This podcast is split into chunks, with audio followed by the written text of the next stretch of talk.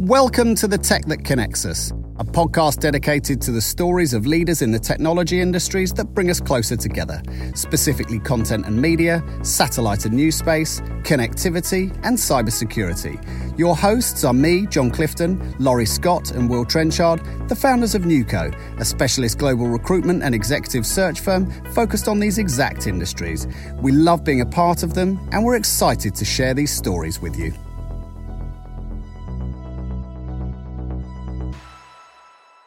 Welcome to the Tech That Connects Us. Your host today is myself, Laurie Scott, co founder and director here of Nuco, alongside my colleague, Andrew Ball. And we're delighted to be joined today by Gary Calnan, CEO of Cislunar Industries, an exciting new space company working at the forefront of the orbital debris removal and in, in space manufacturing. Gary had a uh, checkered career, um, very fascinating. Um, started his career by being a co-founder of Night Riders, at Night Riders, a startup providing on-demand drivers aimed at reduced drink driving.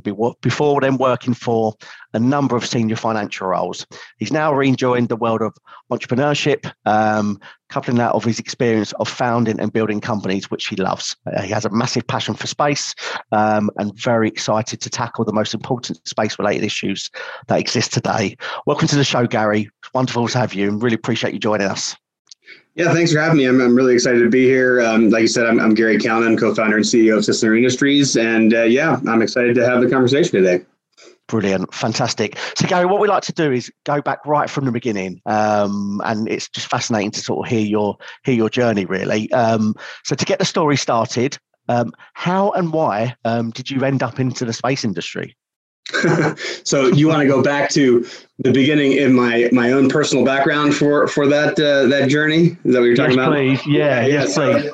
Yes, uh, I mean, I've I've since I was very young, I had a I've had a passion for space and been intrigued by the idea of you know going to space. Always been uh, you know inspired by science fiction, like like many people are, especially when they're young.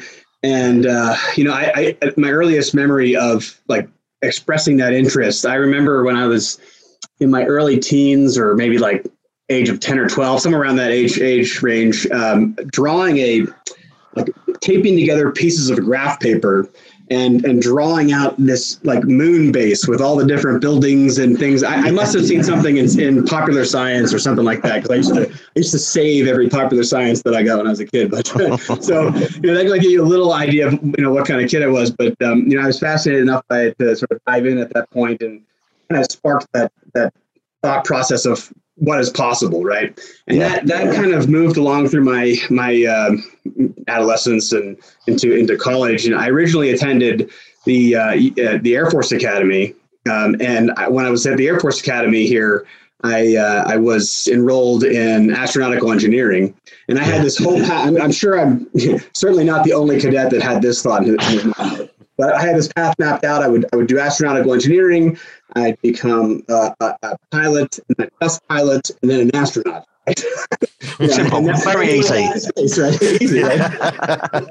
it turned out that um, you know I wasn't really um, the right fit for the military lifestyle. So I was there for about two years and, and two months, and right before I was uh, committed to stay, I decided that yeah, this isn't for me, and I I left. Um, and uh, left to pursue all the other possibilities I could I could get into, and went to CU Boulder and went down a different sort of path once I was at uh, at CU. Um, yeah. Went down an entrepreneurial, you know, finance business path. I ended up uh, getting a degree in economics and and, uh, and business, and then um, started a company right out of college, as you mentioned earlier called Night Riders. You know, unrelated, of course, to the space industry, but um, we found we found that we we would go out to the bars and would need our car at home in the morning, and and it wasn't there, and that was a pain in the butt. So we tried to create a company to solve that problem.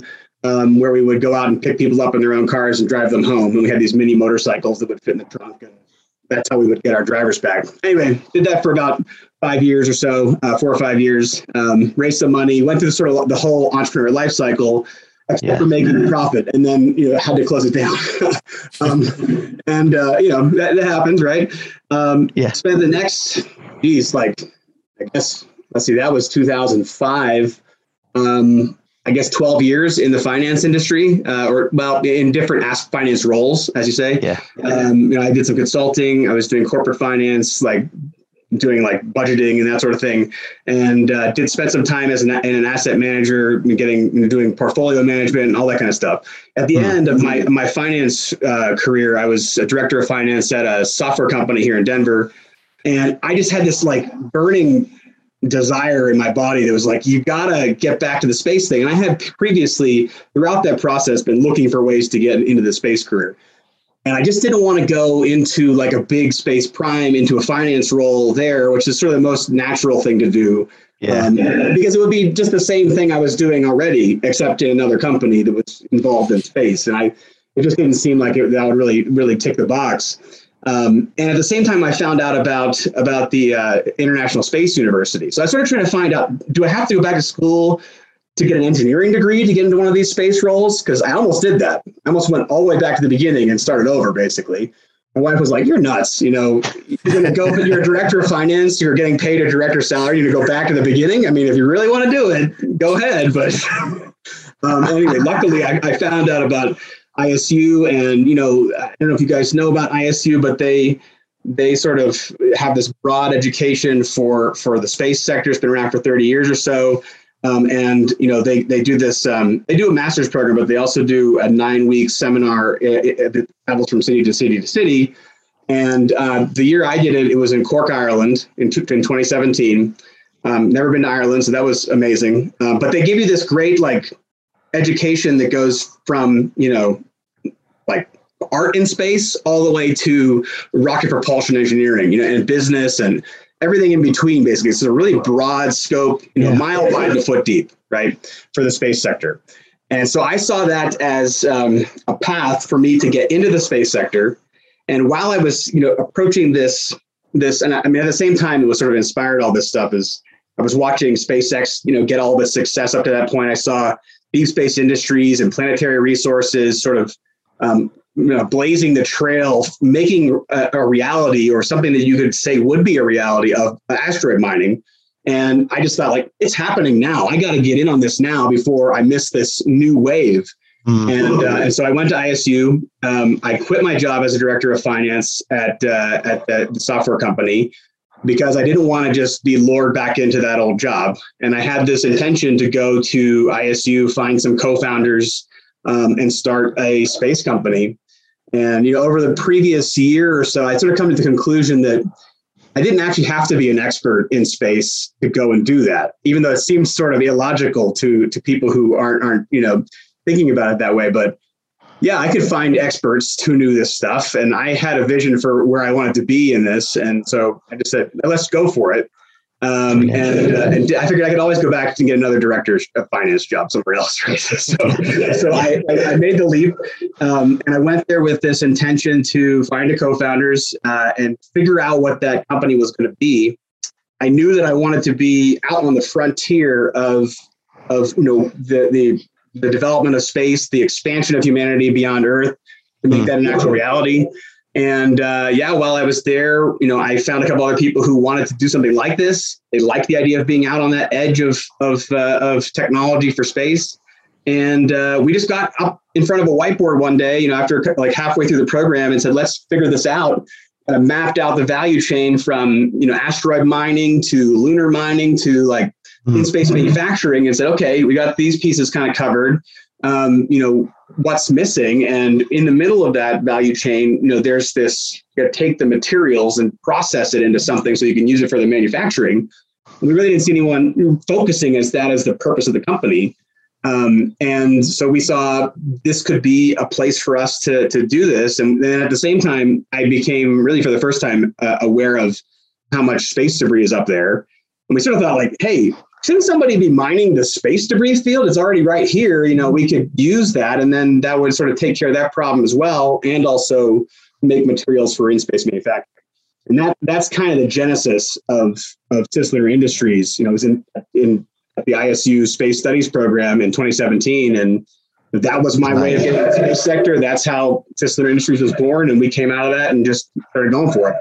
Brilliant. So you um, slight curveball. Um, obviously, slight curveball from from where you ended up with the final space, but you've come full circle um, yeah. and you're living the dream. And um, fantastic. That, that's that's what I love about these podcasts. It's really to hear the journey, and it's always like um, so different to what you would imagine. Like you said, everybody's got the vision of being the astronaut, working themselves up, and it doesn't happen. But then they come come full circle into the, into their passion. Brilliant.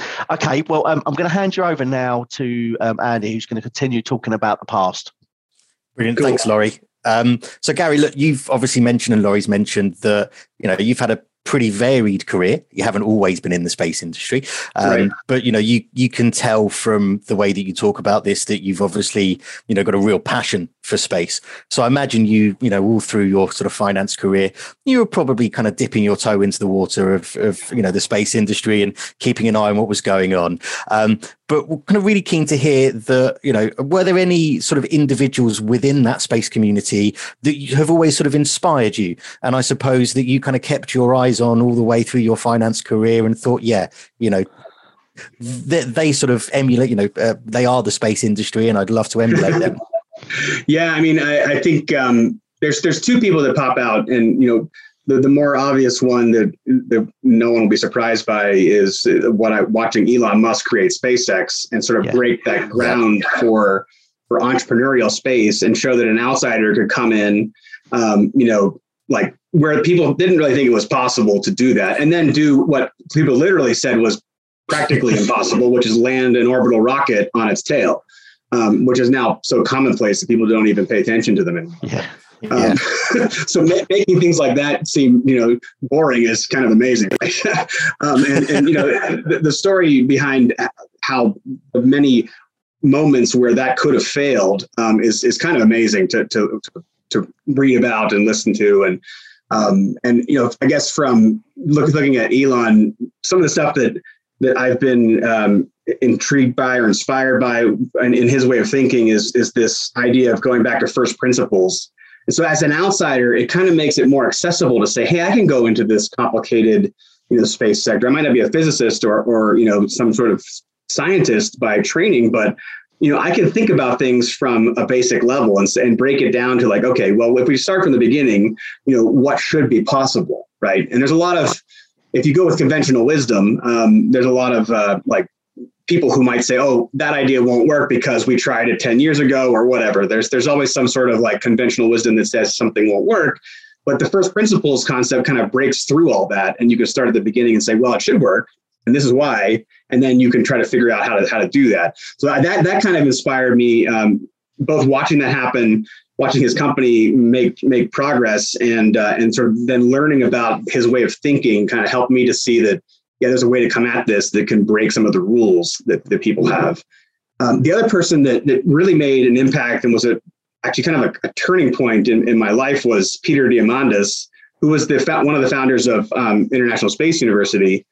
Uh, he wrote a book, Bold. Uh, I think it was published in 2015, and it, this was like right at the right moment in my life when when this book came out because I was kind of in my finance career, I was like, ah, this is really getting kind of boring. You know, I was, I was pretty good at doing spreadsheets and all that stuff, right? But but it was, I would, I'd find myself spending like thirty percent of my brain on my job, and the rest of it is out there, like trying to think about some, some way to get out of this situation. Um, and and uh, and so I, that book came along, and it, it really inspired me to think sort of in a way that was more expansive uh, and more uh, exponential, and sort of breaking through some of the um, I guess my my preconceived notions that I couldn't get into the space sector without going back to become an engineer because those were the only jobs that I saw on the job boards for space companies. And I don't know just sort of broke through all that stuff. Helped me sort of also think that like coming in as an outsider as a non-expert could actually be something of an asset because yeah. I'm not encumbered by conventional thinking. You need the experts of course to be part of your team as well. But but you know it helped me to take a more visionary approach and and and be able to come up with big ideas and just come in from the side and and have different ways of approaching it or come back to old ways of approaching it that should be tried again. Um, so yeah, he he's that listening to that book in 2016 was uh, really got my brain churning, and that's how I then found out about ISU, and that's what gave me that breakthrough opportunity to you know get into the space sector ISU was then my what for me um, made me feel like I, I deserved to have a seat at the table because I'd kind of gone through this process and I had this alumni network that would support me. Um, so I, I, think those two have been some of the most influential people in in my thinking. Um, and then, yeah, I mean, I guess you know Peter Peter Diamandis was also one of the creators of of uh, Planetary Resources, so that you know that that also feeds into part of my inspiration. I was watching those companies break this ground, and it just told me like now's the time. This thing is becoming real. I mean, even if those those companies aren't really doing that anymore, they still laid that foundation, right? So. I mean, it, it sounds as though kind of discovering that book was almost serendipitous. You know, it yeah. was the right thing at the right time for the right person. Um, and who knows? You know, had you not discovered that book, we might not be sat here today. So uh, who knows? Yeah, who knows? and so obviously with with Cislunar, you know, you guys are looking to to to really kind of tackle one of the you know the the biggest problems that the space industry you know is currently facing, um, clearing up space debris. In on orbit servicing, on orbit manufacturing, creation of propulsion, you know, in, in, space, and of course, you know, trying to avoid that Kessler effect is it really is the, the hot topic. Um, mm-hmm. But it hasn't always been that way. Um, and you know, I while I'm in the space industry as a recruiter, I kind of feel myself as a you know an insider, but an outsider as well. Um, and, and I've always questioned, you know, why has it taken us so long to start mm. tackling this problem? Um, now, I suppose you've seen it from the other side, from inside looking out. Why do you think it is that we're only starting to looking at uh, tackling this problem now? I mean, it's a it's it's really a classic tragedy of the commons kind of situation. It's a bit like you know, all of a sudden looking out into the ocean and noticing, holy crap, there's a there's a pile of plastic that's the size of Texas, you know, floating out there. So, um, I, you know, we used to think the ocean was big; we could just dump our trash there. But you know, come come and find, oh, actually, humans dump a lot of trash, so that's not really true. Well, people used to say space is big, and it is. Like, there's a lot of volume in space, but there's also a lot of really um, key lanes of traffic that things cluster around, which makes it not so big there, right? Um, and I think, yeah, it's it's the, the combination of space is big, so we can throw stuff out there. What what's it going to run into?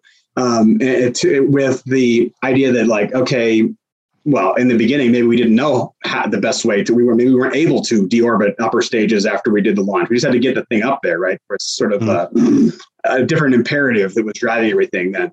Um, and then, you know, we've got these rules in place to to deorbit things within 25 years, but really, like the proliferation of satellites has just really accelerated recently, and their growth rate was, yeah, it was gonna it was gonna get to the point where it was dangerous, but you know, it was always this question like, who's gonna pay for it? Is it like, is what what private company has a, a reason to pay to send one rocket up to take down one satellite? It just seems very expensive, right? And that's kind of the paradigm that people were approaching this debris removal from.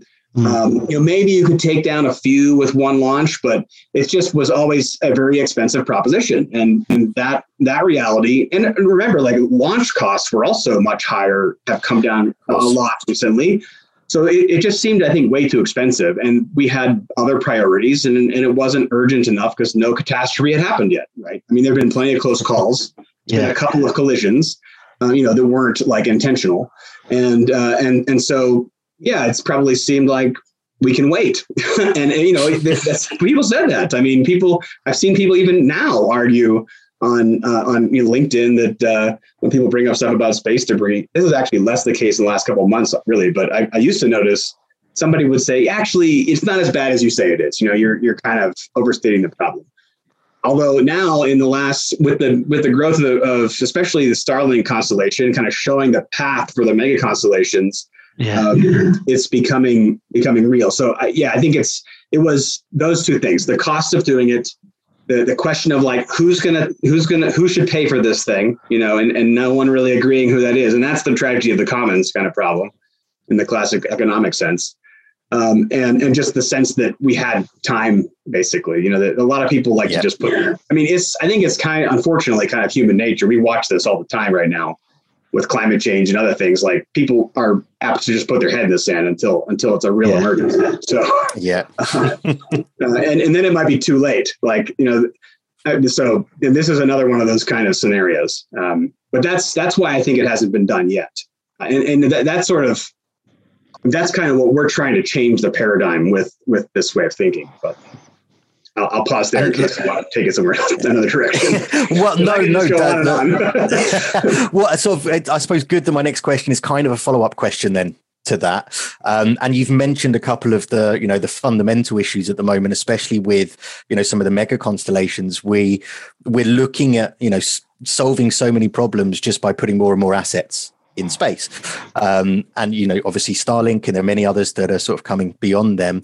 Um, and not just the mega constellations, but also, uh, you know, new utilization cases for space technology, you know, all of the Earth, you know, observation, the imaging, the reconnaissance that, that that's happening up there as well. And so much of this is, of course, specifically happening in, in, in LEO. Um, yeah when we're sort of looking at, at that, um, you know, what would you suggest that you know the industry of the future can kind of learn from from the industry of the past? Hmm. How could we learn from the industry of the past? Interesting. I mean, I I, I think the, the the takeaway that I have, and this is sort of the conclusion I've drawn with space debris anyway, is that um, you really don't have a sustainable solution if you're depending on government or some tax scheme to make it happen. I mean, there, there's just so many points of failure there, getting it set up in the first place, especially in an international situation like orbits, which cross every territory. You know, we're not talking about uh, one one country's domain that they can make the rules around. So uh, I think there has to be a solution that that uses you know the profit incentive or some way of, of deriving economic value um, from the process that allows it to sustain itself and and and actually not require outside funding. Once we get to that point, the space debris problem will take care of itself, and and that's you know in that in that way, uh, that's what we're suggesting for for space debris. This uh, we're really promoting a paradigm shift um, in in the way we think about space debris. And actually, I'm going to be talking later today uh, or commenting in a uh, listening session the White House is holding on on the um, their national orbital debris plan. We did this last week as well, so this is the second one of two. Um, and this is the point that I made in the last one that you know, we think that there's that we should be directing all of our, our efforts and our way of approaching it to try to create an ecosystem where we can utilize all of the debris that's up there as a resource to build the, the future of, of low Earth orbit economy and beyond um, that we all want to see. We can build large, there's a lot of projects that people have in mind for large structures like space-based solar power and you know large uh, space stations and things like that that that we can use those materials for. And we spend a lot of energy getting them up there already.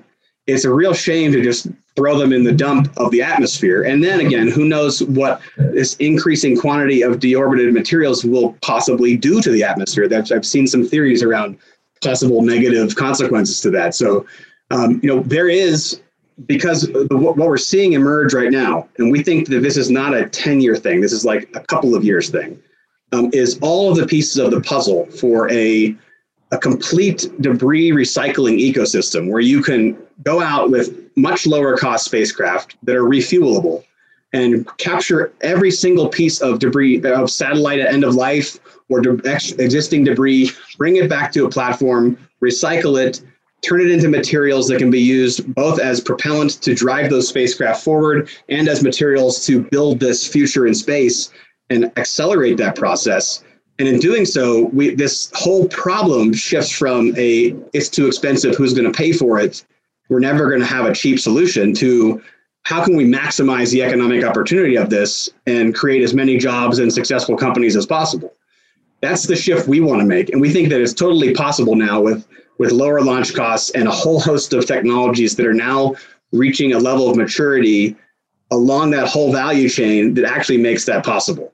So that's you know that that I think is the solution. I mean, technology advancement and uh, finding a way for people to gain benefit from something is the best sustainable way to solve some of these grand challenges.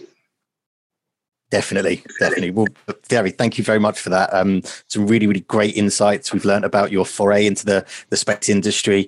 Um, you know, some of your inspirations and kind of your, your view on the past. Nice segue then, bringing us kind of right up to the present. Um, so, Laurie, over to you.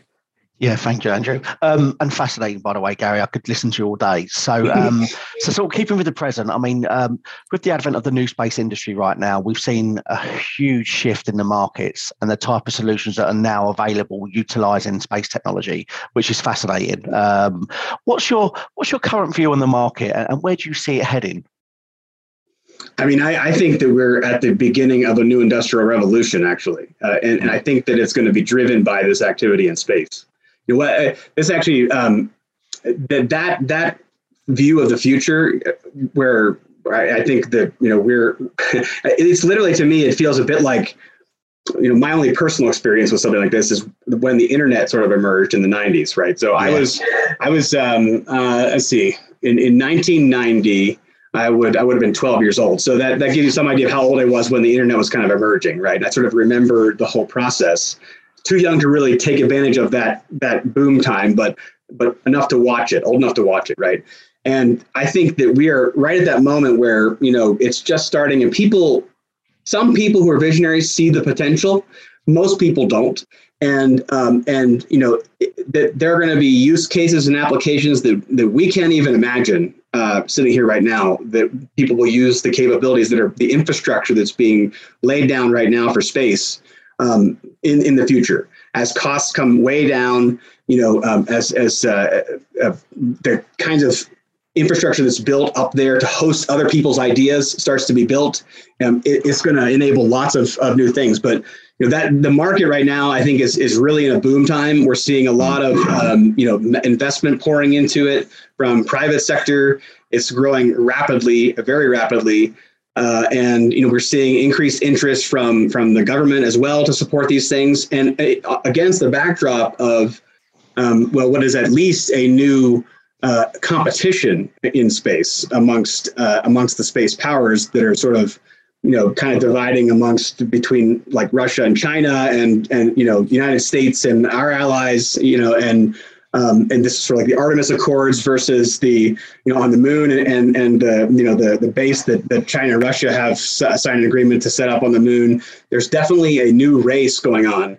Uh, yeah, uh, and you know it, it could seem kind of unfortunate in some ways. Is you're like, oh man, are we going to do this all over again, like the Cold War, and and scare each other constantly until you know things kind of cool off. Um, but in, in some ways, also, I think it could be a benefit as long as it stays, you know, peaceful competition will drive things forward much faster. And, and you know, nothing like a, a competition, a geopolitical competition, to keep political attention focused on you know yeah, one yeah. target so that we can instead of changing course every every administration, we can actually continue down one path. So I see that happening now. That is yeah. that plus the investment, plus the drop in launch costs, these big trends are really driving forward the space industry. And I think that there's going to be, I mean, I, I, I wouldn't know what number to put on it, but it's going to be pretty massive growth, you know, job opportunities and even people living and working in space. That's happening soon. So yeah. um, we're already seeing space tourism actually happening. So I was going to say it's coming. It's a matter of time. Yeah. So it's coming. Um, mm-hmm. Yeah, fascinating. And that, that's the thing. I mean, actually, I'm fascinated. Really, you being a, a former finance guy, um, and you've touched on it. We've seen an explosion right now of these new startups, um, especially in the last few years. There's been a an, accre- an increasing amount of interest, um, a lot of investment out there, um, a lot of VCs that are pumping money in, um, which I think is brilliant because I mean it, it drives the innovation. Um, there's more SPACs out there right now than you can sort of shake a stick for it. Um, yeah. So I mean, from, from your point of view, um, where do you see like the key things that are not currently being addressed by these companies that, that there's an opportunity for? Hmm. Um, I mean, there's it, it, so when I look at, it, I, I tend to have because we're so focused on trying to get our company set up. My my yeah. uh, my survey is often somewhat well limited to my scope of, of, of the world, which is still not that limited, I guess. But you know, uh, there there are companies working on on like all aspects of the value chain that we think is important uh, coming up. I mean, I see people. I don't know. There's I don't know if there's a single sector that I've thought like, hmm, I wish somebody would work on this. I mean, there's there's you, generally people somebody working on just about everything, and then there's some areas where we think, oh, there's an opportunity for us to do something there that, that fits in with what we're working on.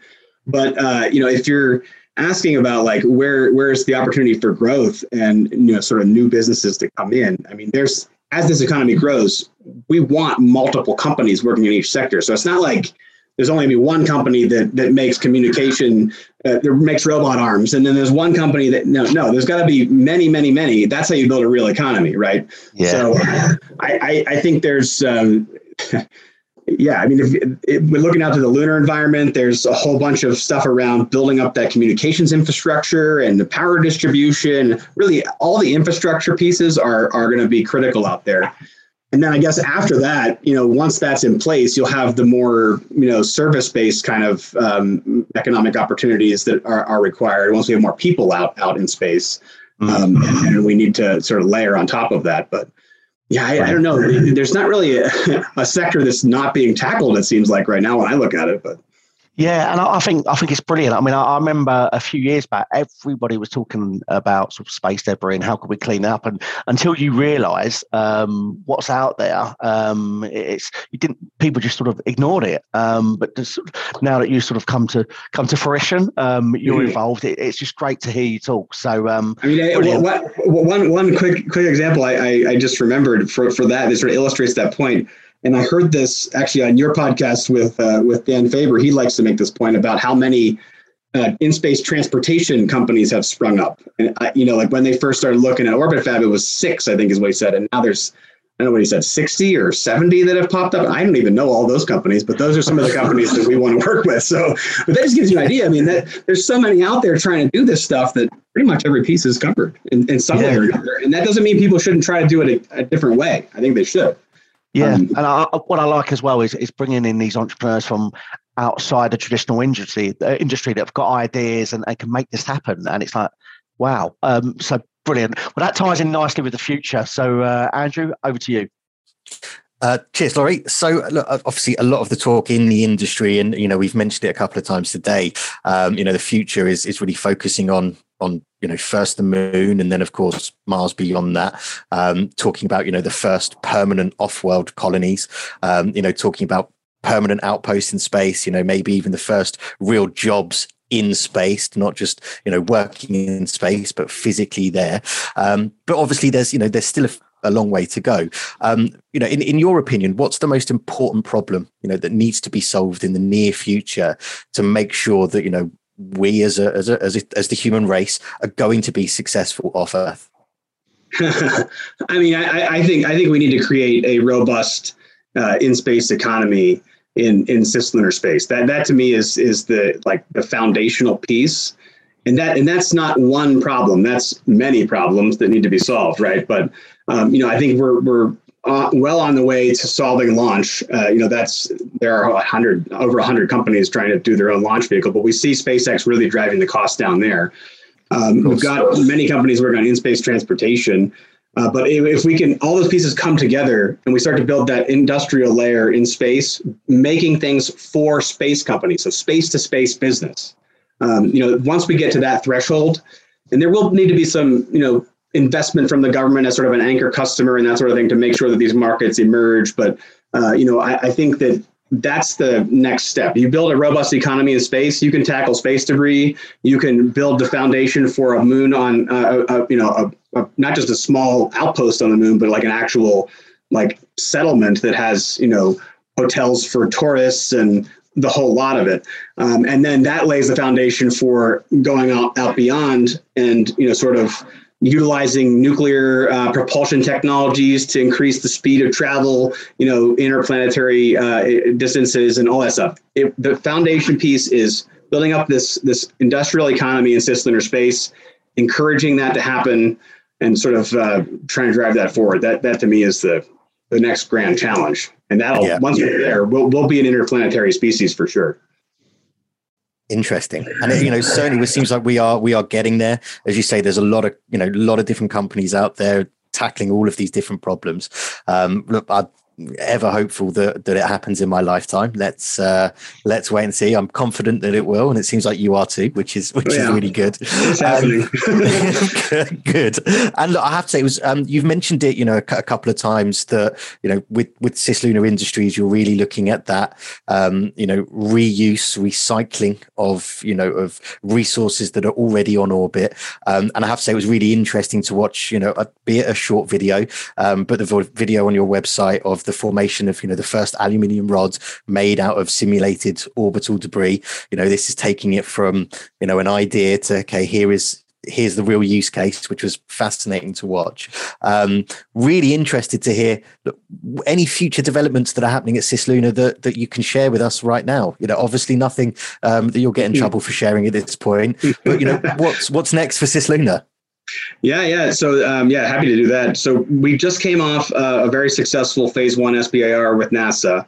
Uh, back that finished up in November. And um, you mentioned the short video on our website. We'll be posting some more of that content soon. It always seems like the website gets the short shrift in this sort of thing for so busy with stuff. But but uh, we did do a live demonstration in October um, with the at the Colorado School of Mines where we cast a rod in a more developed uh, system than what you saw in that video. Um, and we did it with 150 people in the audience, uh, either online or in person at, at, Mines, and also with one of our partners in Australia called Neumann Space that makes a propulsion system that uses metal rods as the propellant. So we were making those rods so that we could use them as propellant.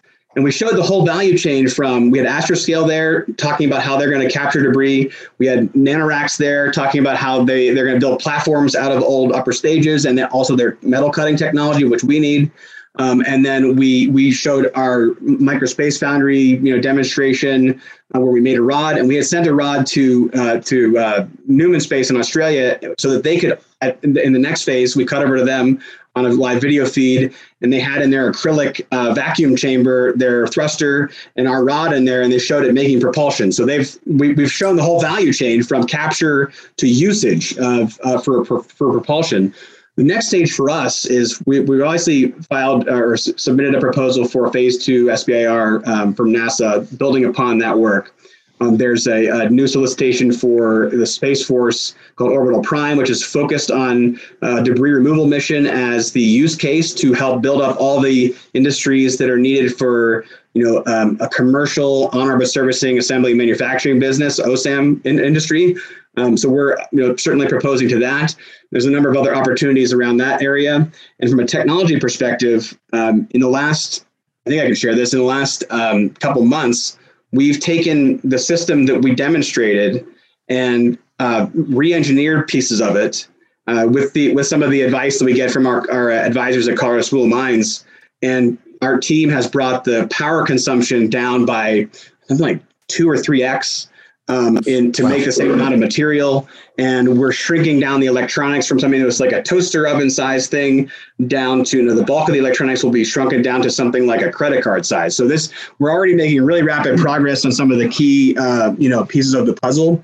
And uh, we're our next step is to um, well, we're, we're going through the funding process, both private and uh, and you know through through government sources. Um, and when we get some of that in place, we're going to be building the team up. We're going to be hiring people. Um, you know, we've got some people you know targeted already that we want to bring on board, and the next phase is you know advancing that prototype to something that can do um, you know to, that, would point towards our ultimate goal, which is to take these materials, whether they're from space debris or other sources, and be able to make a whole variety of things like wire for 3D printing, to roll out sheet metal in space, to make like tubes of base, basic metal products that you would see come out of a yeah. mill or something um, that we can then use both you know to build stuff in orbit, and also the same thing can be used on the moon. So we see a whole roadmap where we, we first start with debris as, as a path and we, we feed that into the in-space manufacturing market. Um, you know, we use the propellant as an early use case, and then we take this same technology to the moon. use it on the moon to turn regolith, the, you know, what's left over after you take out the oxygen, which people are doing to get oxygen for various reasons, um, is metal. And that metal can be reprocessed into these basic materials, which can be used to repair mining equipment and build bases and all this stuff. So it's sort of, it stepwise builds up and you know, the beauty of our approach is that each system is small and modular, Uh, so it can be it can fit on a spacecraft all by itself. Like you could take a spacecraft, a debris removal spacecraft with one of these, and it can basically make its own propellant while it goes around eating up spacecraft and taking it out of orbit. But but ultimately, we want to see it all stay in orbit and use it, right? And then that just takes us up to um, to you know the moon and beyond. So that's sort of uh, that's the path. We, we're on a rapid trajectory for building this technology and, moving forward. Well, look, it, you know, it sounds as though you guys are making great strides. What's really, really good to hear as well is the the partnerships that, that are being created, and you know, almost kind of creating your own, you know, end to end value chain, showing this is how it's going to work and you know that that really really is exciting. So well look gary thank you for sharing all things sort of past present and future.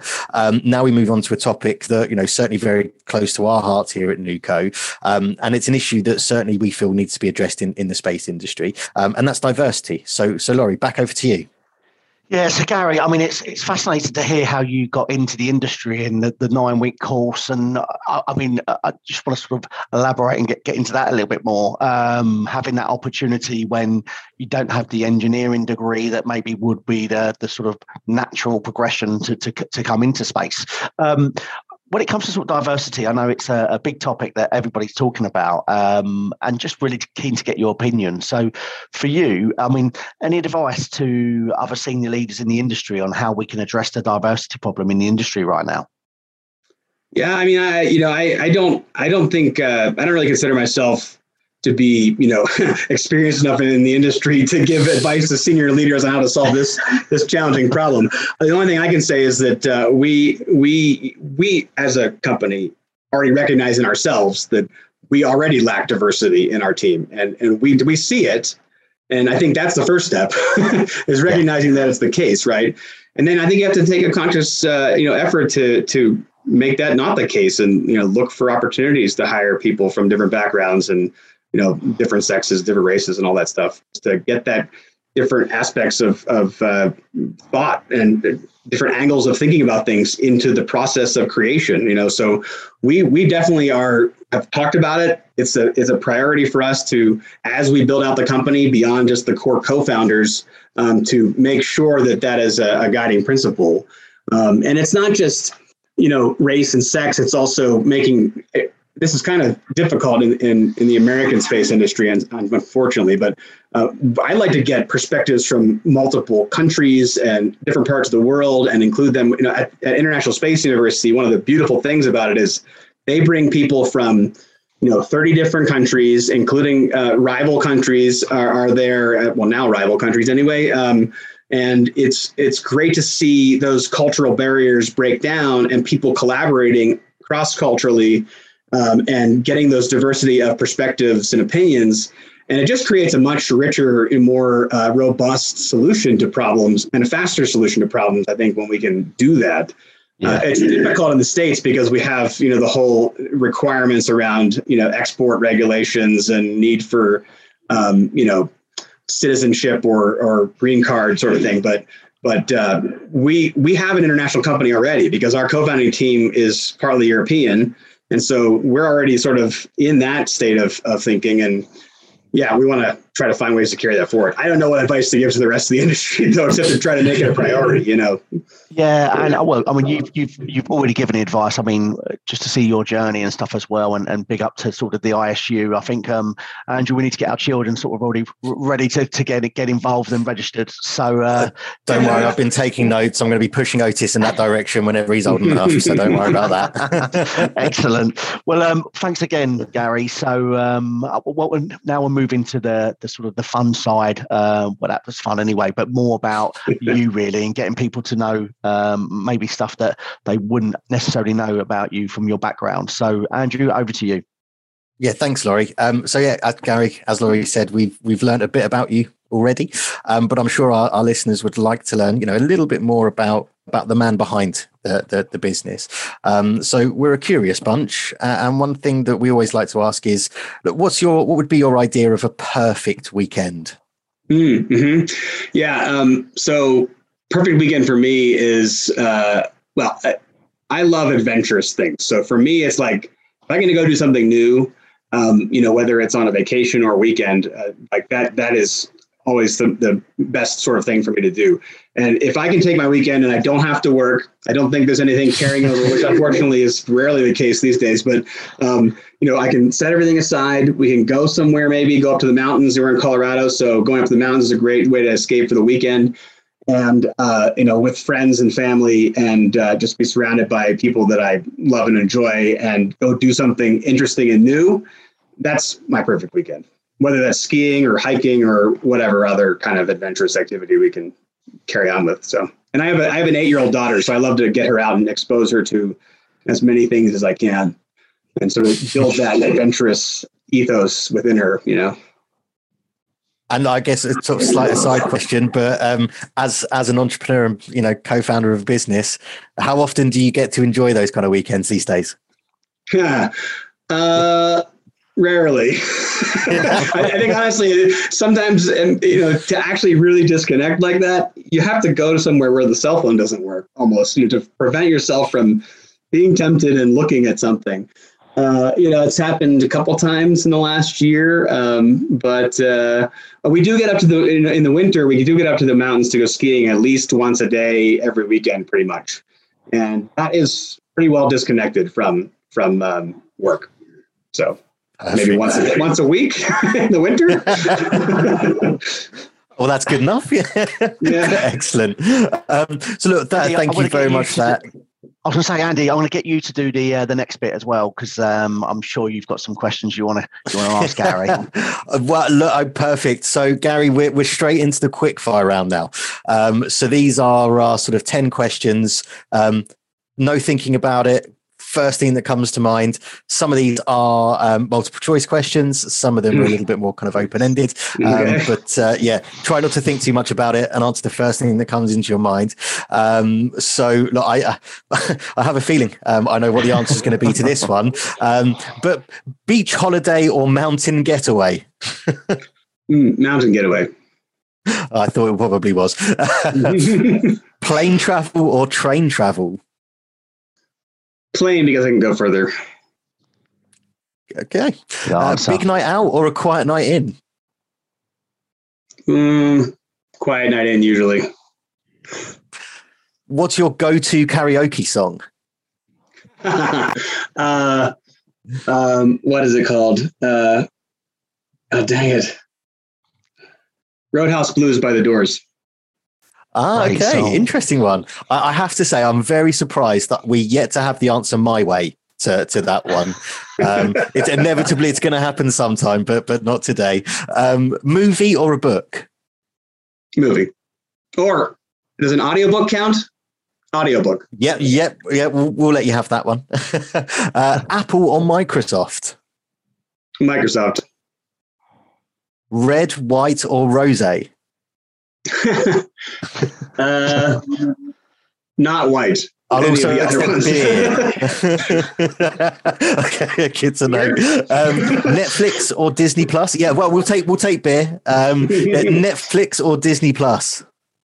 Ooh, uh, probably Disney Plus these days because of the science fiction that's on there. But they both have good stuff.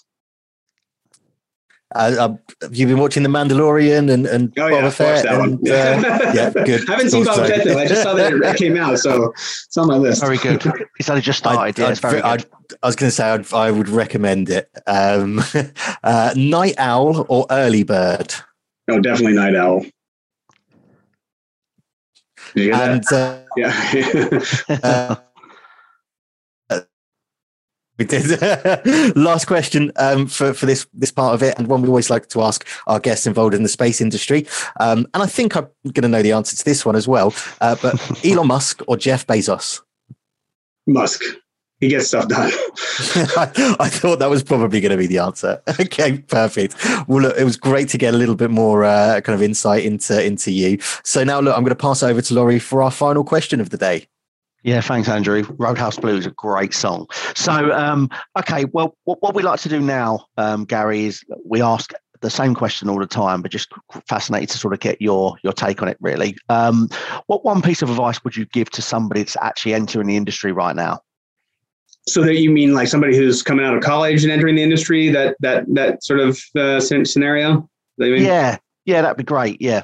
Yeah, I mean, I, I, I guess you know, I have the archetypal uh, winding path to get into the industry, so I, I didn't follow that that traditional thing. But I would say, you know, what I think is like, don't be too afraid to sort of deviate from what you're supposed to do. I think a lot of people go down this path and they've started down a certain path, and I think I got to keep going down that path. And if it doesn't feel right, they just stick with it anyway. Um, I think you need to stay flexible, curious, and like don't be afraid to try stuff new, change direction. People don't really look down upon that, you know, and at least not anymore for for changing your path and looking for um, for different ways to find what works for you and find your talent. I also would say that don't be afraid of the space industry because you don't have an engineering degree. I mean, there's we we one thing that ISU showed me is that uh, the space industry needs people from the entire swath of society, and the more we get out into space, the more we're going to need all those different kinds of people. Um, and every space company needs people across the spectrum of, of skills. So, you know, mm-hmm. I think anybody should see themselves as a potential candidate. Um, and uh, yeah, the, the other thing I would say is I think it's been useful for me to say yes to as many interesting opportunities as I can.